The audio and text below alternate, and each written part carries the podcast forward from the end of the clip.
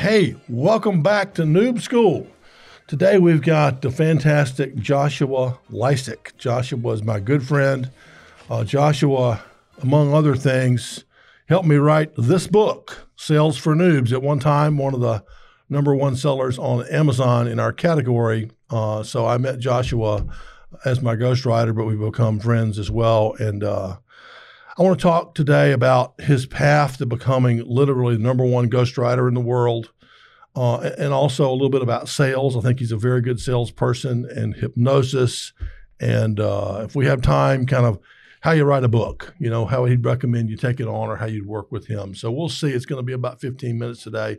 We'll see how far we get. But first of all, welcome, Joshua. Thanks for being here. Thank you, John. It's an honor. I appreciate the invitation. Yeah, man. Yeah. Um, this seems like old times. We had, as my ghostwriter, we had many, I guess every Thursday for what, 10 months, we would spend an hour together like this on the that Zoom. sounds about right. Yes. that was so much fun. So much fun. Um, well, tell us real quickly uh, as a as a ghostwriter, tell us a little bit about your path to get there and kind of where you are now.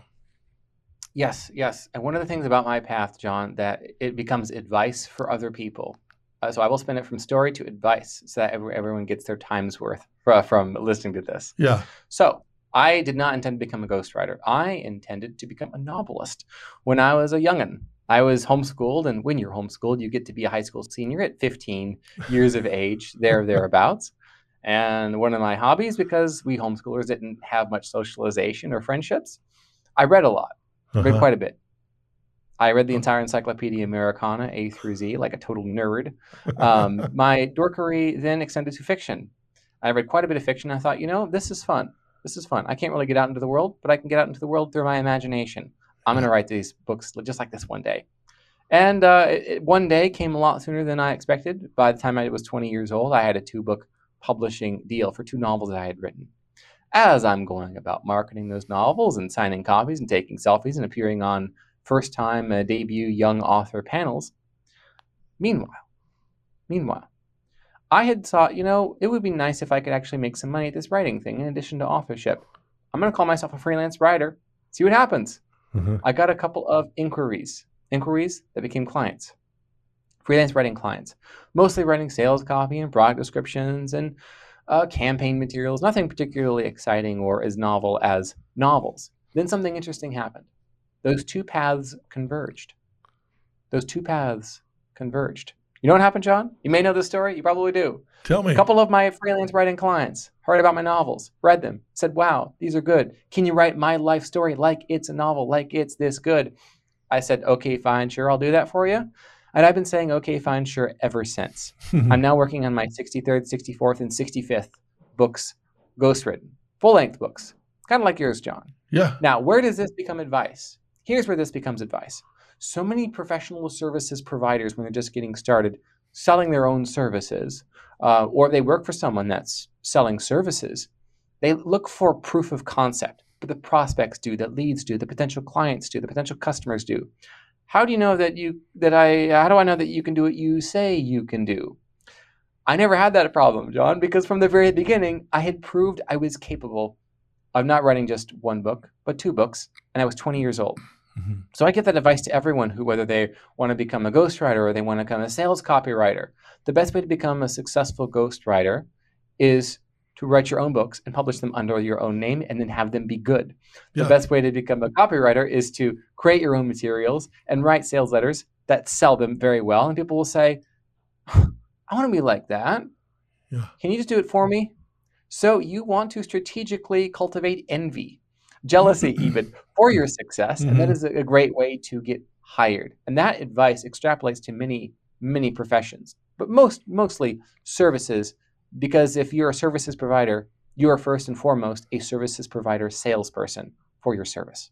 Yeah, I love it, Joshua. That's great. And again, one of the things we we, we, we try to pass on to the noobs, you know, the people that are starting to figure it out for themselves, whether it's ghostwriting or sales, is to kind of figure out a way to get there as quick as possible and have some kind of plan. And your plan not only included, uh, you know, two novels by the time you were 20, but you went on and got the, the matching education to go with it. You got two graduate degrees, including the only graduate degree available in ghostwriting out in San Diego, I think.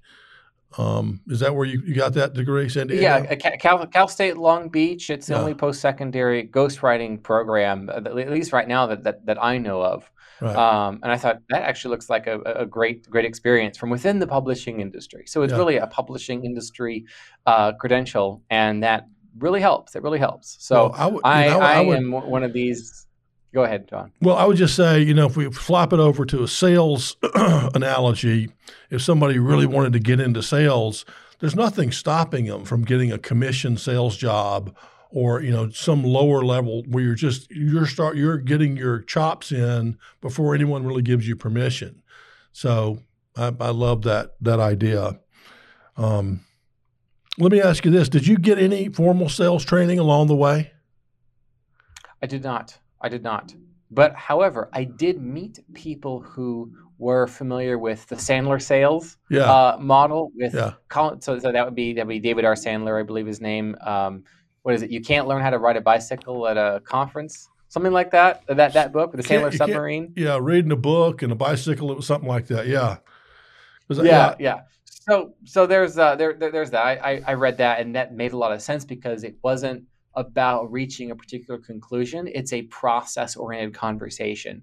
Um, so that was one thing. Another thing was Jay Abraham and his consultative sales model. Now Jay didn't come up with consultative sales, but the idea there is it's your your position as a salesperson is not make this person buy. yeah, It's ask specific questions to, to, to find that there is a need for what you do, and to very simply, with honesty and straightforward communication, show how your product or your service meets that need. There's Yeah. no manipulation required in consultative sales. And both of those resonated with me because I know that when you have a book, that makes you the authority, that makes you credible, that proves that you are the expert on what it is. Mhm. So, John, as the author of Sales for Noobs, you are the foremost expert on teaching new salespeople, new sales teams, new sales managers how to be successful salespeople, teams, and sales leaders yeah. from the get go. Shorten that learning curve. So, just by the fact that you've got that book, John, that makes you the expert on it. I'm glad to hear it. That's good news. Um, well, here's a little bit of a twist on the on the selling stuff. We've talked a little bit about your hypnosis certification and training. How does that play into what you're doing? Is kind of a, a, a different topic for our, our folks to think about.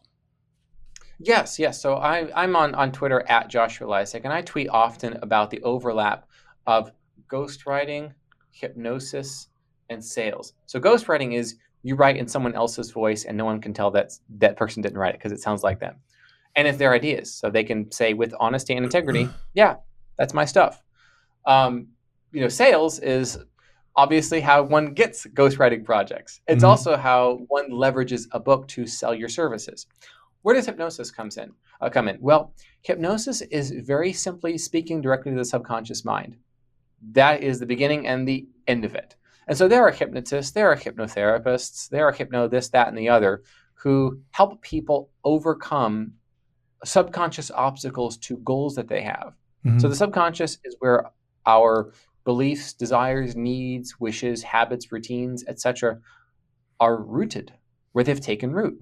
Mhm. And so if you try to, let's say, stop smoking or stop overeating or stop having insomnia by trying to adjust your routine or, or fix yourself or try this tick, tack, tick, tick, or hactic, um, you're only like snipping off the leaves of the belief of the routine of the experience, even of the trauma. So if you want to remove the desire to smoke, if you want to remove the urge to overeat, speak to the subconscious mind, uproot that belief, behavior, or habit, or what have you, and it's gone. Mhm. So hypnosis uh, often boasts successful sessions, successful outcomes after one or two sessions. It's quite amazing. Yeah. And so bringing the communication process of hypnosis into writing a book, into writing a sales letter, writing a sales page, what am I doing? I want to converse directly with my buyer's subconscious mind. If they have any beliefs that are going to prohibit them from what it is that they want to achieve, that my product can help them achieve, that my service can help them achieve, I want to write sales copy that uproots unhelpful, unproductive, even destructive beliefs and thought patterns. So if you want to write anything that creates permanent and instant change, study hypnosis. And so that's hmm. what I've been doing because I follow my own advice. Good, good. I, I've got that on my list. I'll uh, I'll let you get your cert, and then you can tell me tell me who to use. Um, so this is probably for my benefit as much as anybody else's, but with all those 60, 60 plus clients and me being one of them, what are just a couple of the best practices that they're using over and over again to get new business from the book? Yes, yes. So in your case, who is your book most valuable to? I'll ask you that question and I'll pause there. Who is your book most valuable to? Uh, people who want to go into sales. This is true. This is true. Are there people who have new salespeople who work for them? Yes. Are there people who have a lot of young salespeople who work for them? That if those young salespeople succeeded, that person would get significantly wealthier. yes. That's who the book is for. That's who the book is for. Okay. So here's my thinking sales managers, small business owners with a sales force, that's who the book is for. My objective would be something like um, there is this fellow. I'm gonna I'm gonna do a, a, a call out here. There is this fellow, I believe, on Twitter. His name is I'm gonna look him up real quick. Cold Email Wizard. I okay. think that's his uh, that's his thing here. I'm gonna uh, let's see if I can look him up real quick here. Yeah, I think it's Cold Email Wizard his expert, and I have his course by the way. It's it's it's legit. So what I would do is I would I'd probably reach out to his agency or just follow the process that he would, where find small businesses, not micro businesses where it's like two people, and one of them is the son or the daughter or the spouse yeah. of the of yeah. the owner. I would find businesses that you know probably really need your book. Meaning, maybe they're manufacturing companies. Maybe they're in specific industries or specific verticals, and they're of a certain size with a certain number of employees, so that you can predict if you pick 100 companies in that industry and of that size, mm-hmm. you're probably going to be targeting companies who have salespeople who suck. Mm-hmm. okay. That's just the way it goes. That's the way it goes. Sales is hard until you learn how to do it right. And then you realize, I can't believe it could be this easy. And yes, it is. So that is what I would do. I would go out on the road. I would hit the road. I'd become a roadie, John, and reach out to these companies and offer them a free chapter of the book. Um, mention that you've got this book um, because the point of the book is not that they read it and say, "Okay, thanks, John. We're all done now." Right. It is, "Wow, I I want this guy to help me train my seven salespeople, and we can get our closing rate up." So um, I know that he's got a really low low priced uh, course on like putting together a your sales campaign, your e- cold email outreach campaign, mm-hmm. how to mm-hmm. find those people. But were it me in that situation, that that's what I would do. Now, do you okay. need to go on the road? Okay. Maybe not necessarily. If you're part of any organizations or industry associations, it might be easier than you think to get the contact information. But that's what okay. I would do because that's what a lot of companies, uh, founders, even consultants that I've ghosted before, that's what they do is they simply reach out to the founder of the company. Now you want to go one step further, John. Yeah. You could get 10 copies of your book, 20 copies of your book, and mail your book to the company and offer a complimentary consultation to see if you can help them increase their sales closing rate by 25% or something like that, because that's what you've done in the past, blah, blah, blah, blah, blah, blah, blah, blah. So it could be e- cold email or targeted direct mail of literally your book to them. That's what I would do because it's small business owners with sales teams that stand to benefit the most from Sales for Noobs. Okay. Well, Joshua, that's fantastic. Um, again, thanks for this. I can't believe. My pleasure. I can remember when we were just talking about it and what a good job you did as a salesperson making me comfortable that we were going to actually do this, you know, so that's pretty cool. Last question before we got to go what's your favorite all all that you've read and all the encyclopedias you've read what's your favorite word i think my favorite word has to be you know it's funny because i i saw him oh duh, i just wrote it a few minutes ago leverage Leverage. Leverage. Yes. And and the reason why is because I use it so often to to replace that word I just used. Use. Hmm. You know, I'm going to use this. I'm going to use this tool. I'm going to use this person. Like it just like sounds a little gross, mm-hmm. but you don't want to say utilize because then you sound a little uh, a little hoity-toity. Yeah. You know, I'm going to use this product. I'm going to use this person for help. that doesn't have a great association, but leverage. Ooh. So it, it is a it is a word that that elevates your own self confidence simply yeah. by using it, and that's why I like that word so much. And then leverage itself is the thing that you want with with assets, with people, with any business opportunity. And of course, having an information asset, aka a book, gives you incredible leverage to generate more leads and close more deals. Good. Well, Joshua, that's a great word, and uh, thank you for spending time with our our folks today. We really appreciate it, and I appreciate your friendship, and I'm so glad that things are going well for you. I encourage everyone, whether you want to write a book or not, follow Joshua on Twitter.